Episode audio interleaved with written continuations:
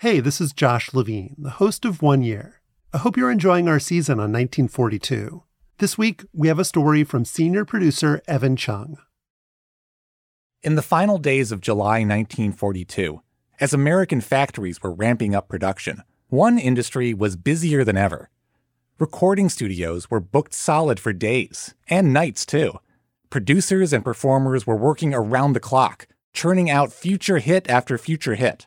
Like this wartime classic, recorded on July twenty-eighth by Spike Jones and his City Slickers. When the Fuhrer says, "Wie ist der Master race? Wie heil, heil, right in the Fuhrer space, not to love the Fuhrer." The next day, Connie Boswell was in the studio tracking a romantic ode to rationing. Saving all I can for Uncle Sam, yes ma'am, but I'm saving my love for you. Not every song made in this recording frenzy was propaganda. The bells are ringing for me and my gal. The week began with sessions by Judy Garland and Gene Kelly. There were recordings by Cab Calloway and Count Basie. Benny Goodman was cutting records that week too. So were Bing Crosby and Dinah Shore. Ella Fitzgerald got in on the act on July thirty-first, along with Lester Young, Woody Herman, and Harry James. And then, on August first, nothing. Every recording studio in America went silent. They stayed silent the next day, and the next. The music didn't start up again the following week, the following month, or the following year. This wasn't because of wartime austerity. It was because the musicians of America had collectively walked off the job. New technology was threatening their livelihoods, so they launched one of the most consequential union actions in the nation's history. A total ban on recording that cut off the country's supply of new songs. But underground, artists were developing something revolutionary, and when the ban finally ended, American music would find itself transported into a whole new era. This is One Year, nineteen forty-two, the day the music stopped.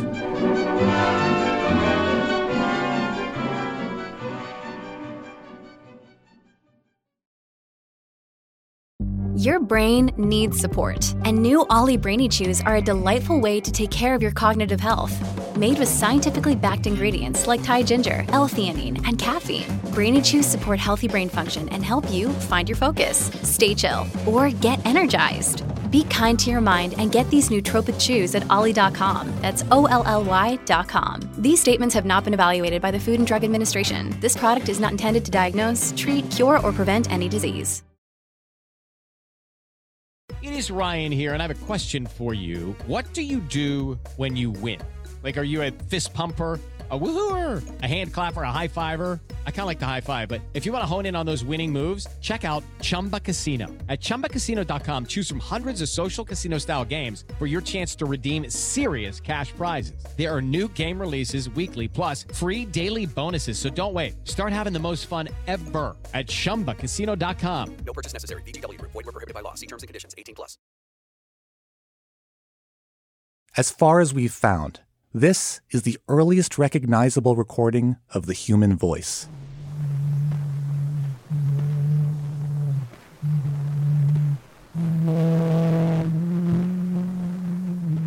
It's a man singing, captured on a device called a phonograph in eighteen sixty. This is a very, very, very auspicious moment because when we think about sound, it's typically accorded with the powers of the gods in ancient societies. Tim Anderson is a media scholar at Old Dominion University. So there's something godlike about this. When humans harnessed the power to record sound, it upended our forty thousand year old understanding of what music is. Music had always been a performance that dissipates the moment it hits the air. We don't usually consider that history when we play a song. We are not thinking about how tremendously odd this is and how tremendously powerful it is. You're basically regenerating life. At the turn of the century, recorded music became an industry. That's when songs began to be pressed onto shellac discs. Records allowed musical performances to be mass reproduced, so that in nineteen oh four, more than a million people could bring the tenor Enrico Caruso into their homes.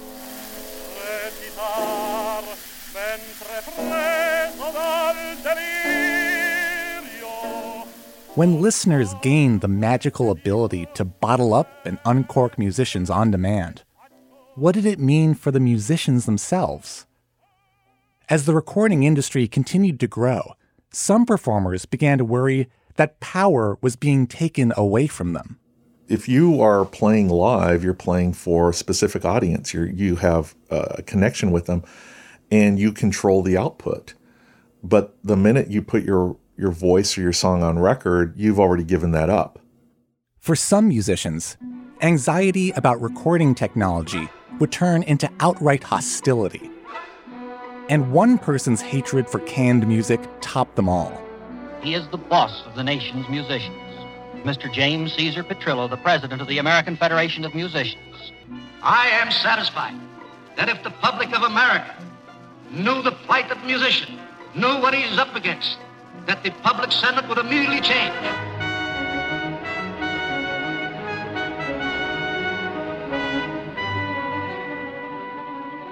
James Caesar Petrillo, there's something very big and brassy.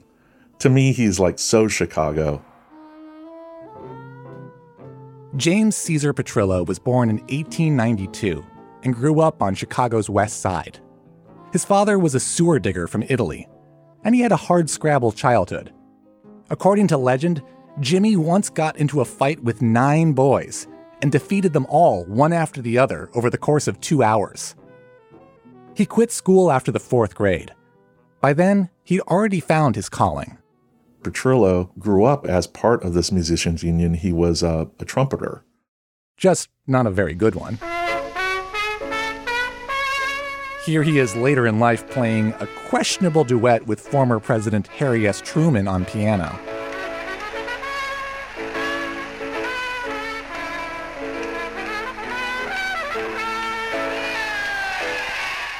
Music may not have been his forte, but musicians were his people.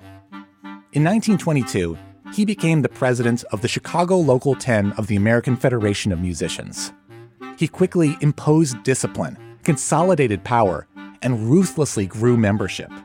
Although he drew the line at the city's black musicians, he refused to let their local merge with his. Taking charge in the Capone era, Petrillo tussled with Chicago's power brokers, theater owners, and other union leaders. His intimidation tactics made him plenty of enemies.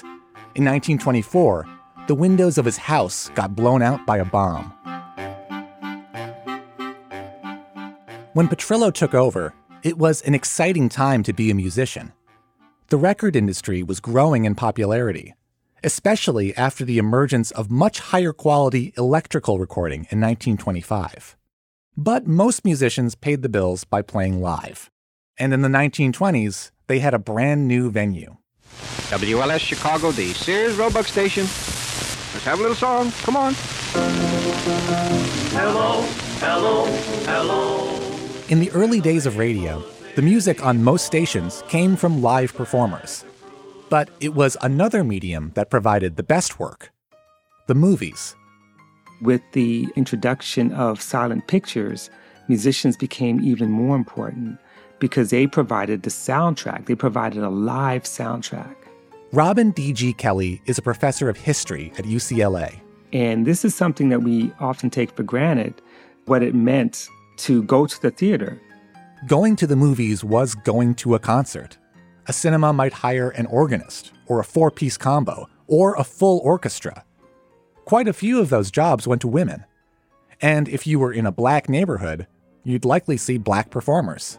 Harlem was famous for going to hear someone like Fats Waller, great piano player, you know, make up some music on the spot. His performances were sometimes more the spectacle than the film itself.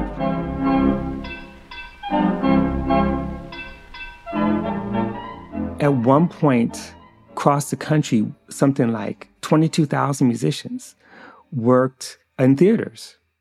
There were about two thousand accompanists in James Petrillo's Chicago alone, and these were coveted gigs. They're tied to a location. They keep you off the road. And if you're working in an orchestra pit making live film scores, you have a job there potentially seven days a week. But then, in nineteen twenty-seven, Al Jolson appeared on movie screens. He was in blackface and in full sound. Mammy, Mammy, I'd walk a million miles for one of your smiles on my Mammy. Oh. The movie The Jazz Singer, with its tropes drawn from minstrelsy, is an American cultural relic. But it ushered in a new cinematic era of recorded soundtracks. Theater owners rushed to embrace the so-called talkies and cleared out their orchestra pits. And when we see the rise of early sound cinema and we start to see the decline of these orchestras, this is, this is shocking for many musicians. New technology had given them their comfortable lives. And just as quickly, technology had put them on the unemployment line. That's how technology works often, you know.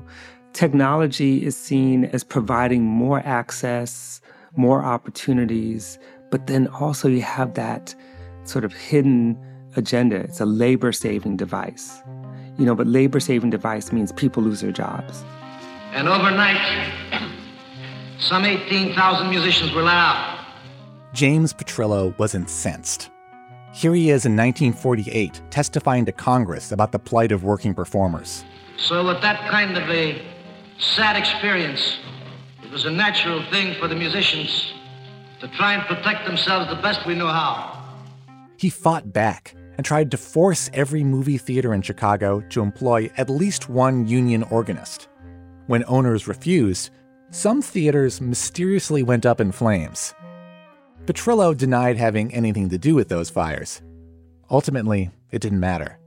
By the mid-thirties, there were only one hundred twenty-five movie theater jobs left for musicians in Chicago.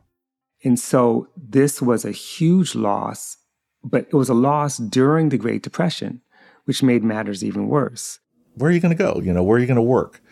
Well, okay, we'll go to the bars. But that only lasted so long.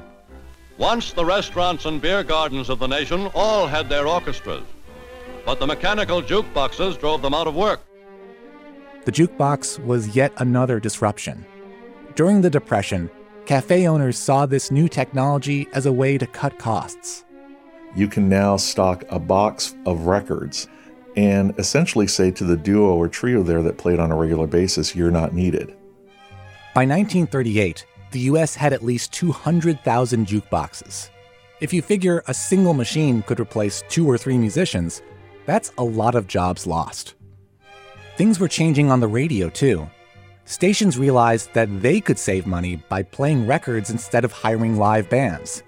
Musicians who'd made recordings were now essentially competing with themselves. It's being utilized against you.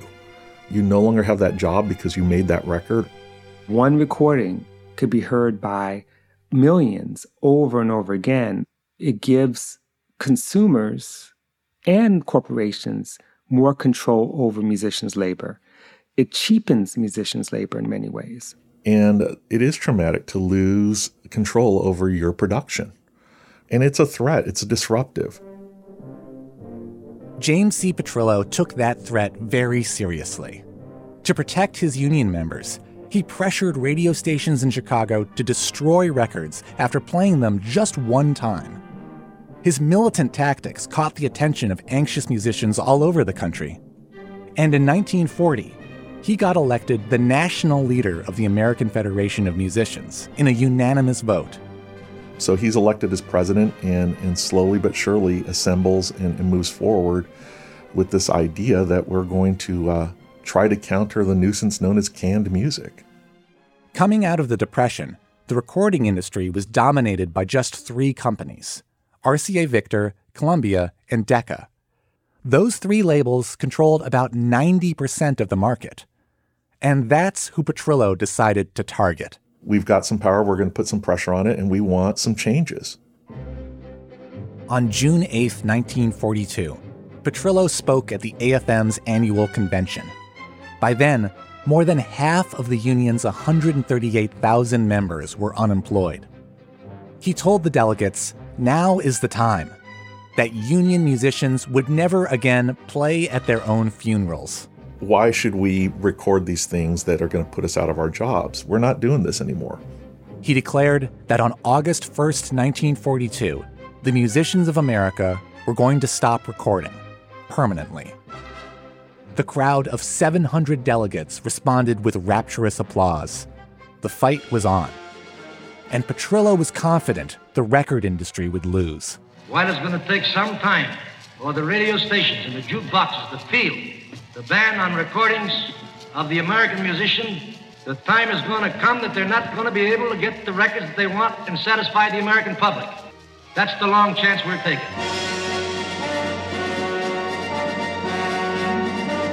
We'll be right back.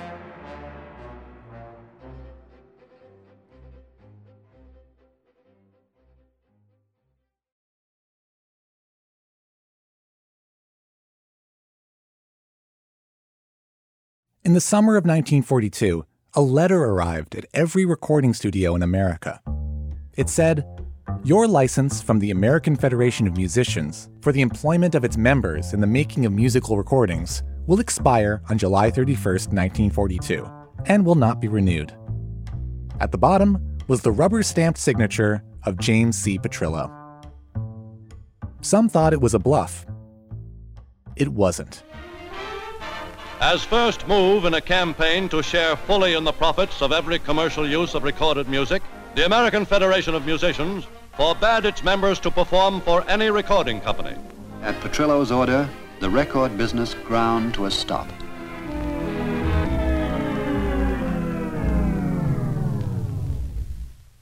The ban was pretty near total. From Benny Goodman down to the Tavern Fiddler, the record companies were left with nobody to record. And they were not happy about it, especially since Petrillo said that he wasn't interested in negotiating. Refusing to set any terms was tactical, because if he made demands, that would make it sound like the musicians were on strike. And after Pearl Harbor, labor leaders had pledged not to do that.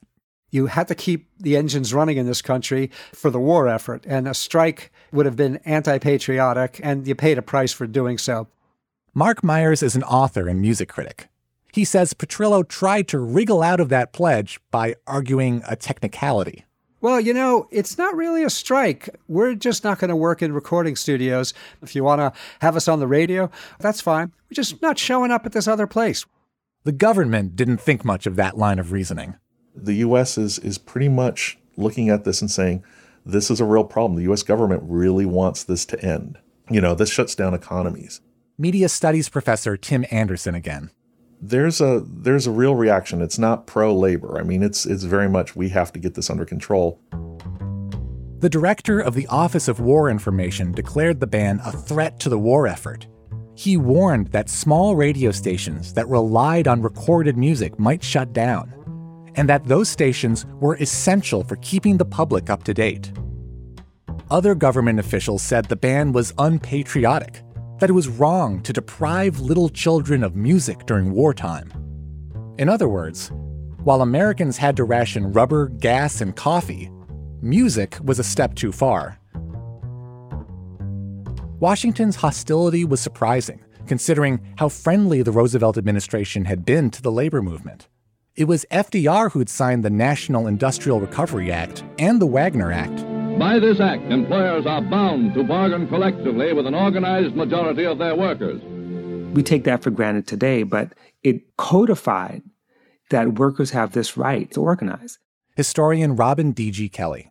Despite the Great Depression, unions became stronger than they had been, uh, really since the eighteen seventies. Many uh, labor strikes, many fights for fair wages, the forty-hour work week. And it's being seen as a remedy to out-of-control capital. But during World War Two, Washington saw unions as impediments to the war machine. And the public didn't support the musicians either. A Gallup poll showed a seventy-five percent disapproval rate, even though many of the people listening to music were laborers themselves. You would think that workers would stand in solidarity with the musicians, but they wanted entertainment, and the struggles of musicians didn't seem to carry the same kind of moral weight uh, as, say, the struggles of steel workers. Even today, people have a hard time thinking of music as labor. But Petrillo argued that musicians had to be seen as workers, just like pipefitters or miners. The only difference between the miners and the musicians is that the miners didn't make the machine that might destroy them. That argument didn't really catch on with the public.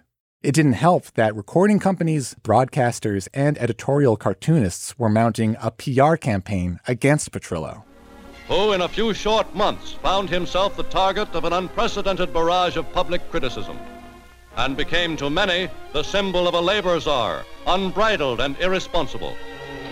No one was ever more vilified than I have in the press of this country.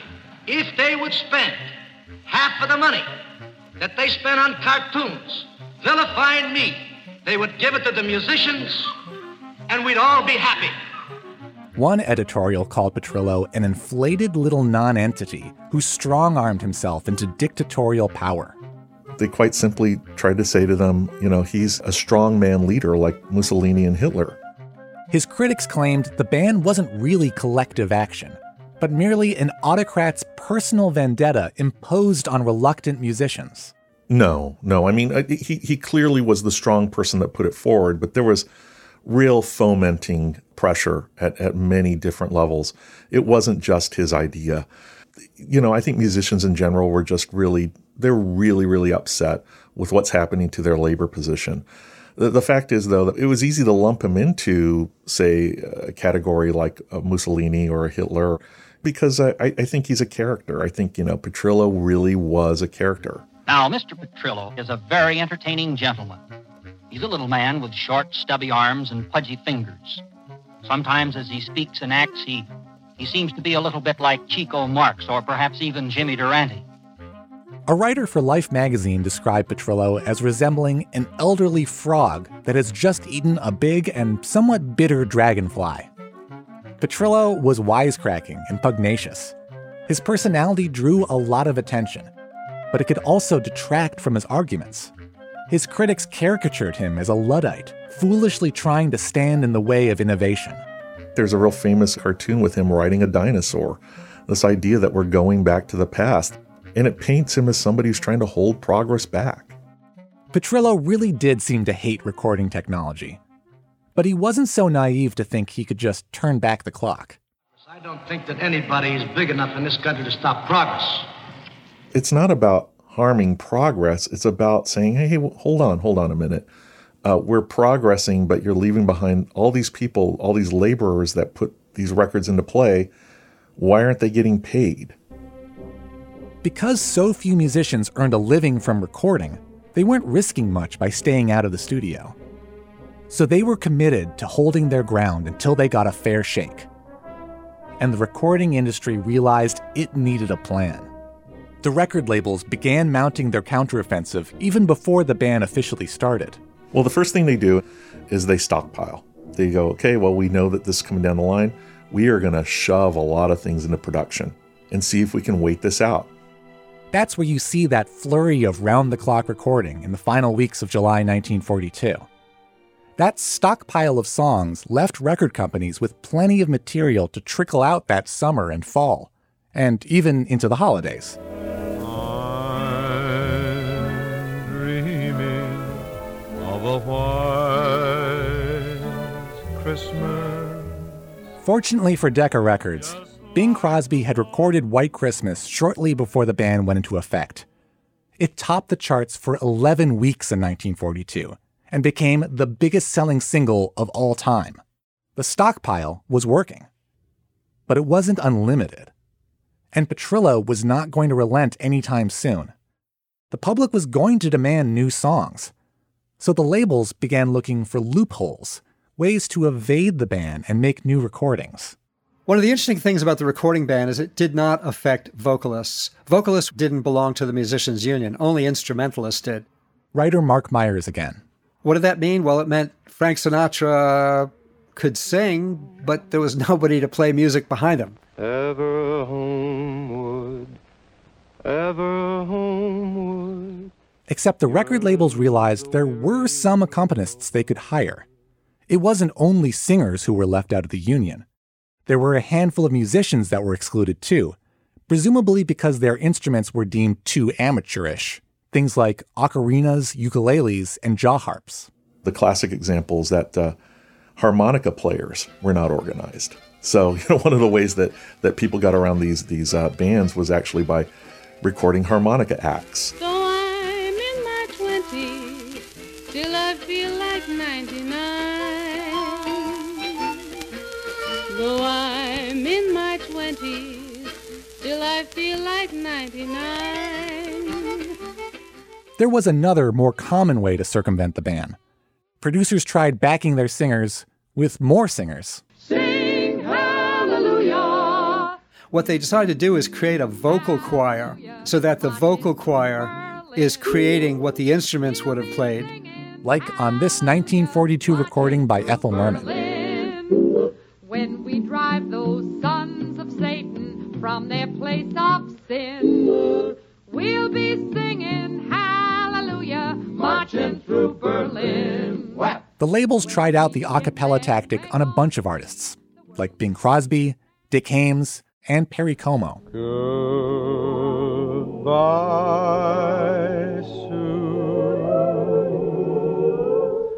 all the best of luck to you. Not very successful. You know, the stuff sounds sort of maudlin, doesn't sound as peppy and as punchy, but that's how vocalists got around it. It proved to be a short-lived fad, but there is some speculation that this was the origin of the wordless vocals you'd hear all over lounge records in the fifties and sixties.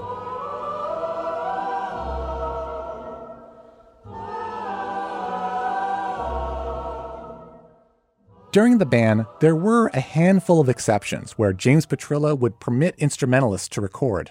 This is Captain Glenn Miller speaking for the Army Air Forces Training Command Orchestra, and we hope that you soldiers of the Allied Forces enjoy these V-discs that we're making just for you. V-discs were records distributed exclusively to the troops. Petrillo allowed them on the condition that the soldiers destroy them before coming home. But still, at least temporarily, the military got to hear Frank Sinatra's hit Close to You, backed by a full orchestra. Close to you, I will always stay. On the home front, all you got was the a cappella version. Close to you, though you're far away. Another exception to the recording ban was in Hollywood. The studio orchestras there continued to make movie soundtracks. But that led to some oddities. Take the nineteen forty-two film that would go on to win Best Picture. Casablanca, City of Hope and Despair. There's a famous scene in Casablanca where Ingrid Bergman's character Ilsa requests a song from Sam, the piano player, played by Dooley Wilson. Play it once, Sam. For all time's sake. I don't know what you mean, Miss Elsa. Play it, Sam. Play as time goes by. You must remember this. A kiss is just a kiss. A sigh is just a sigh. As Time Goes By became one of the most famous movie themes ever. And it seemed like Dooley Wilson had a guaranteed hit record on his hands, if he could just head into a studio and play it again, Sam. You played it for her, you played it for me. Except Dooley Wilson couldn't play it. Instead, the record companies dug deep into their vaults. They dusted off old recordings of As Time Goes By and re-released them. And when two lovers woo, they still say I love you, on that you can rely. Frank Munn's vocal style on this nineteen thirty-one recording already sounded ancient a decade later. But listeners craved As Time Goes By so badly that this version hit number three in April nineteen forty-three. Everyone knew that consumers wouldn't be content with moldy oldies forever. Music can't just stay frozen in time. It has to evolve. And the truth is, it was evolving very rapidly, even though most Americans had no idea. That's because it was all happening in the middle of the night, hidden away in smoky clubs. And when the new sound finally got out, American culture would never be the same. We'll be right back.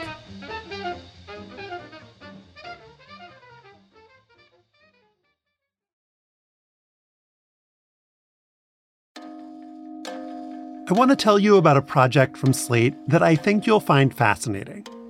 In the last decade, the word fascism has started showing up in conversation, in headlines, and in political rhetoric.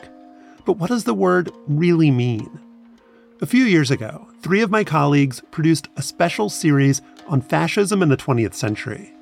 They looked at fascism in six countries, starting during the period we're covering on this season of One Year. Then, they used that knowledge to examine fascism today, in America and the rest of the world. Slate's Fascism Academy is available only to Slate Plus members. Go to slate.com slash fascism to sign up today. Or if you're already a member, you can use that link to listen to all six episodes right now. Again, that's slate.com slash fascism. After six months, James C. Petrillo finally offered a proposal for how to end the recording ban. In February nineteen forty-three, he told the record labels that they would have to pay a royalty directly to the union for each record sold. That money would go into a trust fund for unemployed musicians. The union would hire them to play free public concerts. This fund will not be used for any other purpose, but for the advancement of musical culture. You know, this was a modern solution. Tim Anderson again. It would turn a record into another live performance because you could actually take the residuals that went into the trust fund and then give them to somebody else to play. To the three major labels, it was an absurd idea. R C A Victor, Columbia, and Decca rejected the proposal as socialistic. Why should they be contributing to a welfare fund for people who weren't even their employees? So, the ban continued. In nineteen forty-three, the pressure was mounting to record some new songs. But even as the ban passed the one-year mark, the three major labels stood together. Or so they thought. Their united front was finally broken, as all but two of the biggest recording companies agreed to Petrillo's terms. Decca was the smallest of the three companies. It didn't have the back catalog that R C A or Columbia did. And by September nineteen forty-three, its stockpile of recordings was nearly depleted. Decca is running out of money. I mean, they're on the verge of bankruptcy. Writer Mark Myers again. And Decca throws in the towel, and Decca signs with the union. They say, fine, we'll pay you that royalty. James Petrillo was ready to gloat. The recent contracts which we have negotiated will bring into the Federation Treasury approximately three million dollars per year. But the two biggest labels still refuse to budge. Columbia and R C A, they say, no, we're not going to do that. We think eventually Congress is going to force you guys back to work. Decca, though, was now free to record. And not only Decca. All of a sudden, these little companies sweep in and take full advantage of the fact that Columbia and R C A are off the market. More than a hundred small companies also signed royalty agreements with the union. Many of them were entirely new labels. Entrepreneurs sniffed an opportunity. Perhaps there was now room to muscle in on R C A and Columbia's turf. The question was, who were they going to record? The guaranteed moneymakers were big bands. Swing had been developed by black big bands in Kansas City more than a decade earlier. By the mid nineteen thirties, white band leaders like Benny Goodman and Artie Shaw had picked it up and turned it into a crossover phenomenon. For a country anxious over the Depression and a world war, it was the perfect soundtrack.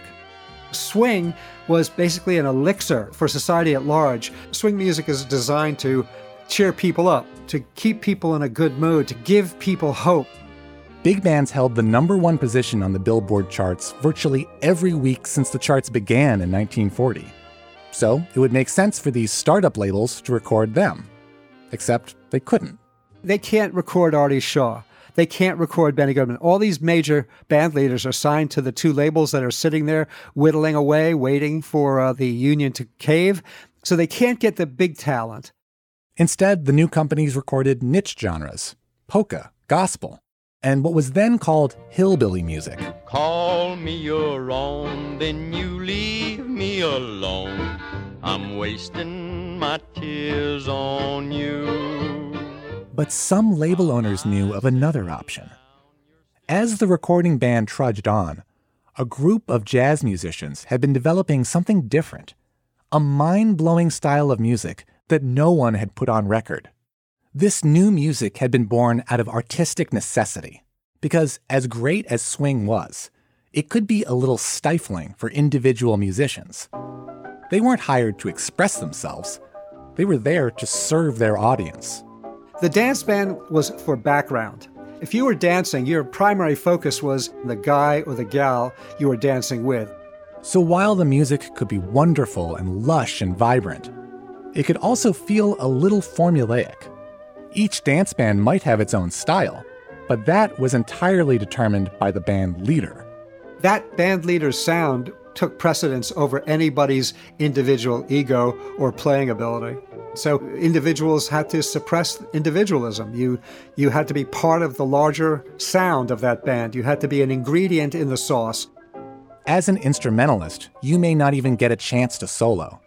And if you did land a solo, you played it how the band leader wanted it, or you'd be in trouble. They ran the bands like little companies, you know, like like corporations, you know, where things had to be done a certain way, and if you didn't like it, you you, you know, you got fired, and if you didn't play right, you got fired. So uh, there were rigid rules to those big bands.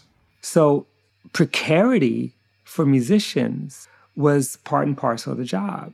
Historian Robin D G. Kelley.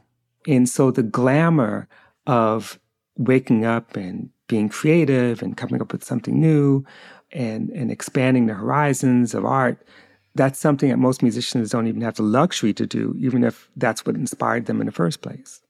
But not every jazz musician in the early forties could settle for a life of big band conformity.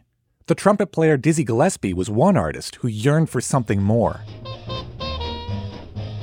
His way of thinking wasn't as rigid. I mean, he was thinking more of himself as an individual. How can I create a new language? How can I create a new sound? And he wasn't the only musician brimming with ideas. There was an idiosyncratic piano player named Thelonious Monk, an inventive percussionist named Kenny Clarke, and a bluesy saxophonist from Kansas City, Charlie Parker.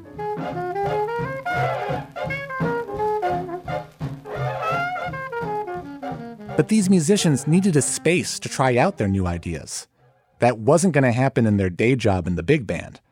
So they had to do it off the clock. You know, when they're not playing in the bands or they have off nights, they're going to after-hours clubs. You know, you had Minton's in Harlem and you had Monroe's uptown. These are the clubs where a revolution, a slow revolution in music was taking place, where musicians would come and jam. The jam sessions might not start until one or two in the morning. And when you walk in, you see a room full of both musicians sitting ready to play and some hangers-on who just love the music. People are talking, people are laughing. And on the bandstand, you'd see Thelonious Monk, you'd see Kenny Clarke, and they'd be up there calling tunes. They could play All the Things You Are, Nice Work If You Can Get It. All these different songs people think they know, and then they would take them on a journey.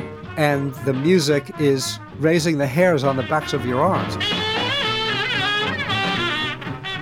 Dizzy Gillespie and Charlie Parker might be up there, experimenting with strange harmonies and dissonant sounds. Musicians would be either thrilled by it, excited, or confused. And those who are confused sometimes would have to sit down, and they couldn't handle it. Those left standing might go on for hours, daring each other to take the music farther and farther out there. People would be cheering and rooting on their favorite saxophonist to go after the other one.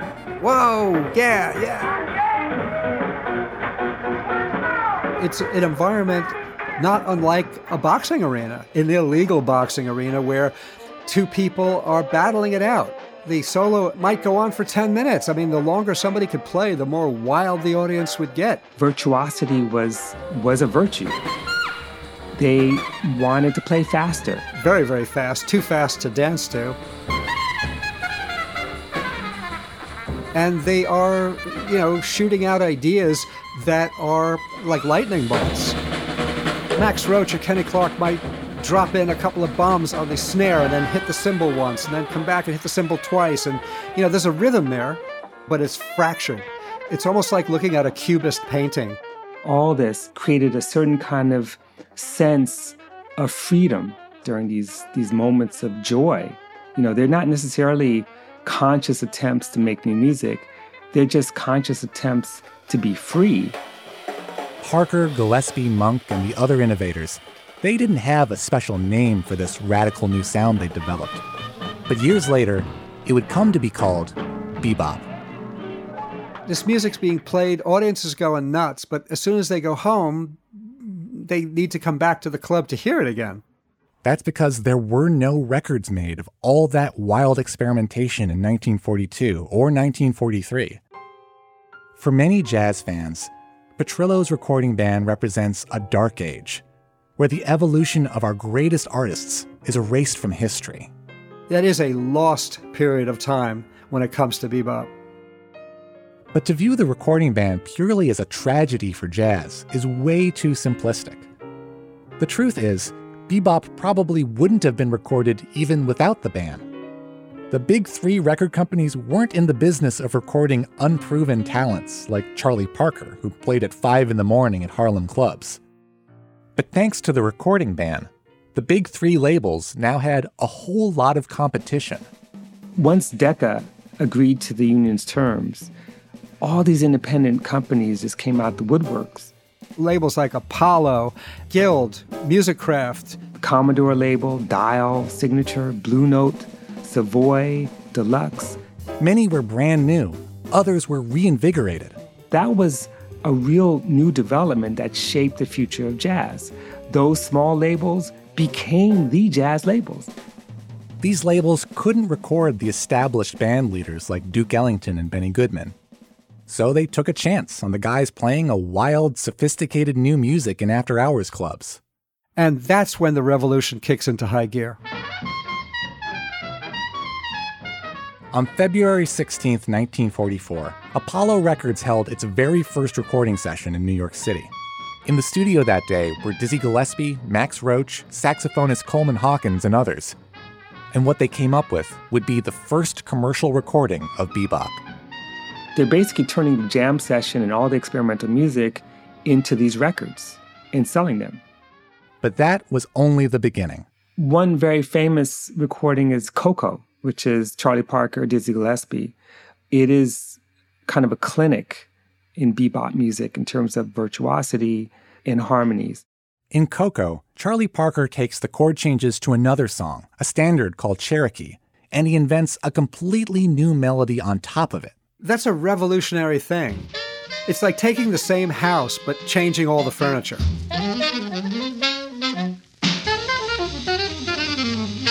Now you hear the drums completely change, Max Roach. He's playing it three times as fast as it should be played. Whew. Wow. Coco is so fast and so complex that it even stymied Miles Davis. He was supposed to play on the session, but he just couldn't keep up. I mean, the intricacy and the density. I mean, keep in mind, other than that melodic line that sets up the song, all the rest of it's made up on the spot, right there.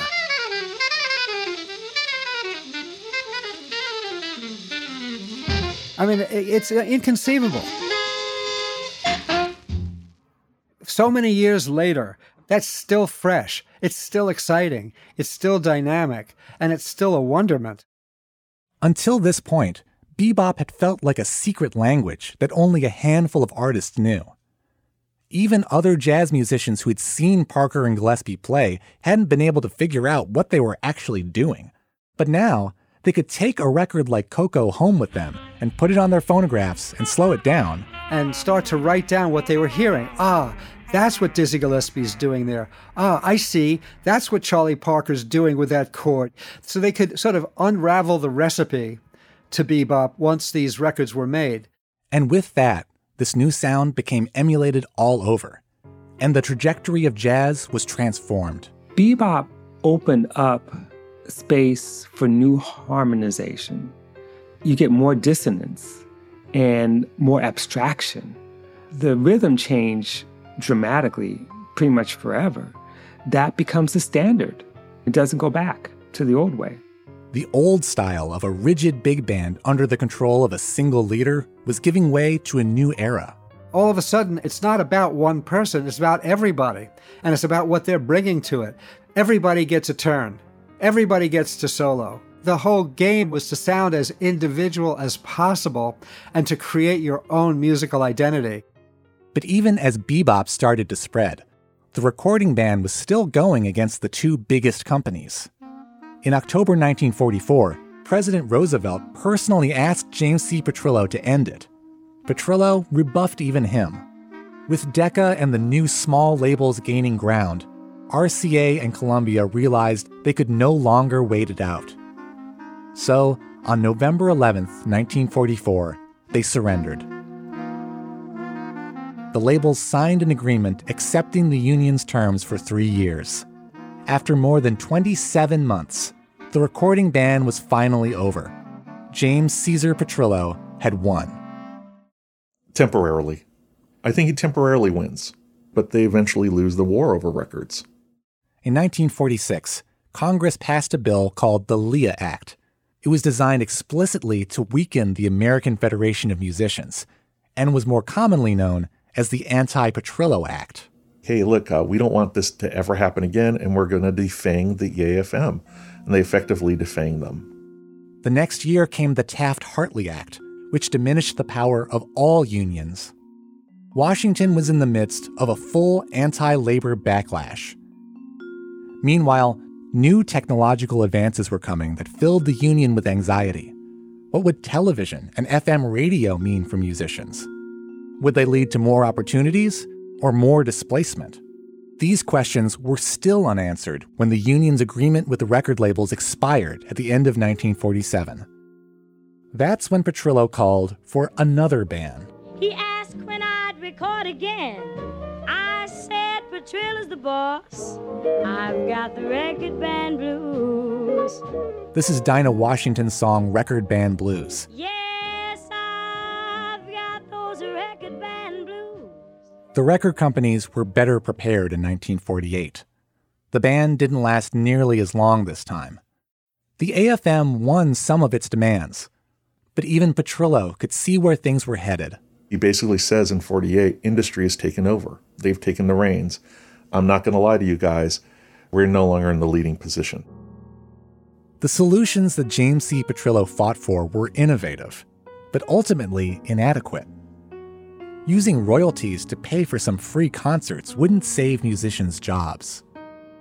The issues that he raised in nineteen forty-two never really got settled. Decades later, they popped up again with the rise of Napster and streaming services like Spotify. And the same questions are asked. How are you going to compensate the content providers? We still have a long ways to go to talk about fair and just compensation. We need to think about what the norms of progress are. Anytime that we disrupt a, a so-called industry through tech and displace a bunch of people and a bunch of workers, we, we're not thinking about the issues of ethics. We're thinking about how can we do this more efficiently and at less cost, you know, then we'll grow our profit margins. The victories of the recording ban may have been temporary and insufficient, but the impact of bebop was permanent and profound, and not only within the world of jazz. As the recording spread after the war, bebop began what Ralph Ellison called a revolution in culture. It spilled into art and literature. It altered how people spoke and dressed, and it became a soundtrack to the struggle for civil rights. Duke Ellington called this music the Marcus Garvey extension. This is a music with politics, a music that calls for freedom for all black people, that celebrates blackness. This wasn't at all what James C. Petrillo had in mind. He'd fought to keep black musicians out of his local in Chicago. But it may be his recording band's greatest legacy. If it wasn't for the band and these small record labels, Charlie Parker, Dizzy Gillespie, Kenny Clarke, Thelonious Monk might never have been known. Because if there was no band, R C A, Columbia, and Decca would have continued to control the market. They wouldn't have allowed this music to surface. It, it never would have become a thing. And modern jazz might not have existed at all.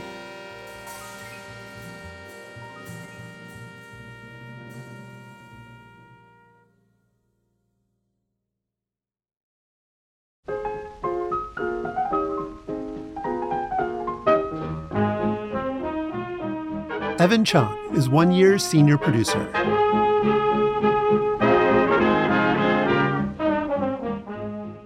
If you're a fan of the show, I'd love for you to sign up for Slate Plus. The support of Slate Plus members is crucial to our work. Members also get to listen to One Year without any ads. And you'll get a special behind-the-scenes episode with me and Evan Chung at the end of our season, explaining how we made these episodes about nineteen forty-two.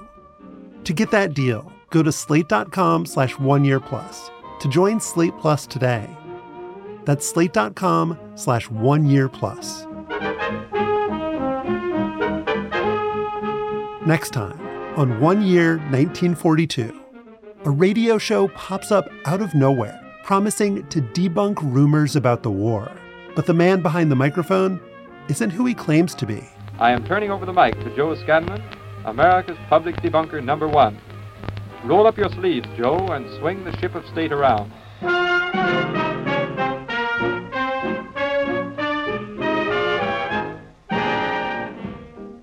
This episode of One Year was written and produced by Evan Chung. It was edited by me, Josh Levine, and Eric John, Slate's senior supervising producer of narrative podcasts. Additional production came from Sophie Summergrad and Sam Kim. Our senior technical director is Merritt Jacob. Holly Allen created the artwork for this season. The audio of the Phonautogram came from First Sounds. Tim Anderson's book is called Making Easy Listening. Mark Myers is the author of Why Jazz Happened. And Robin D G. Kelley's biography of Thelonious Monk is called Thelonious Monk, The Life and Times of an American Original. You can send us feedback and ideas and memories from nineteen forty-two at one year at slate dot com. And you can call us on the One Year hotline at two oh three, three four three, oh seven seven seven. We'd love to hear from you. Special thanks to Christina Cotterucci, Madeline Ducharme, Susan Matthews, Sol Worthen, Bill Carey, Katie Rayford, Ben Richmond, Caitlin Schneider, Cleo Levin, Seth Brown, Rachel Strom, and Alicia Montgomery, Slate's V P of Audio. Thanks for listening. We'll be back next week with more from nineteen forty-two.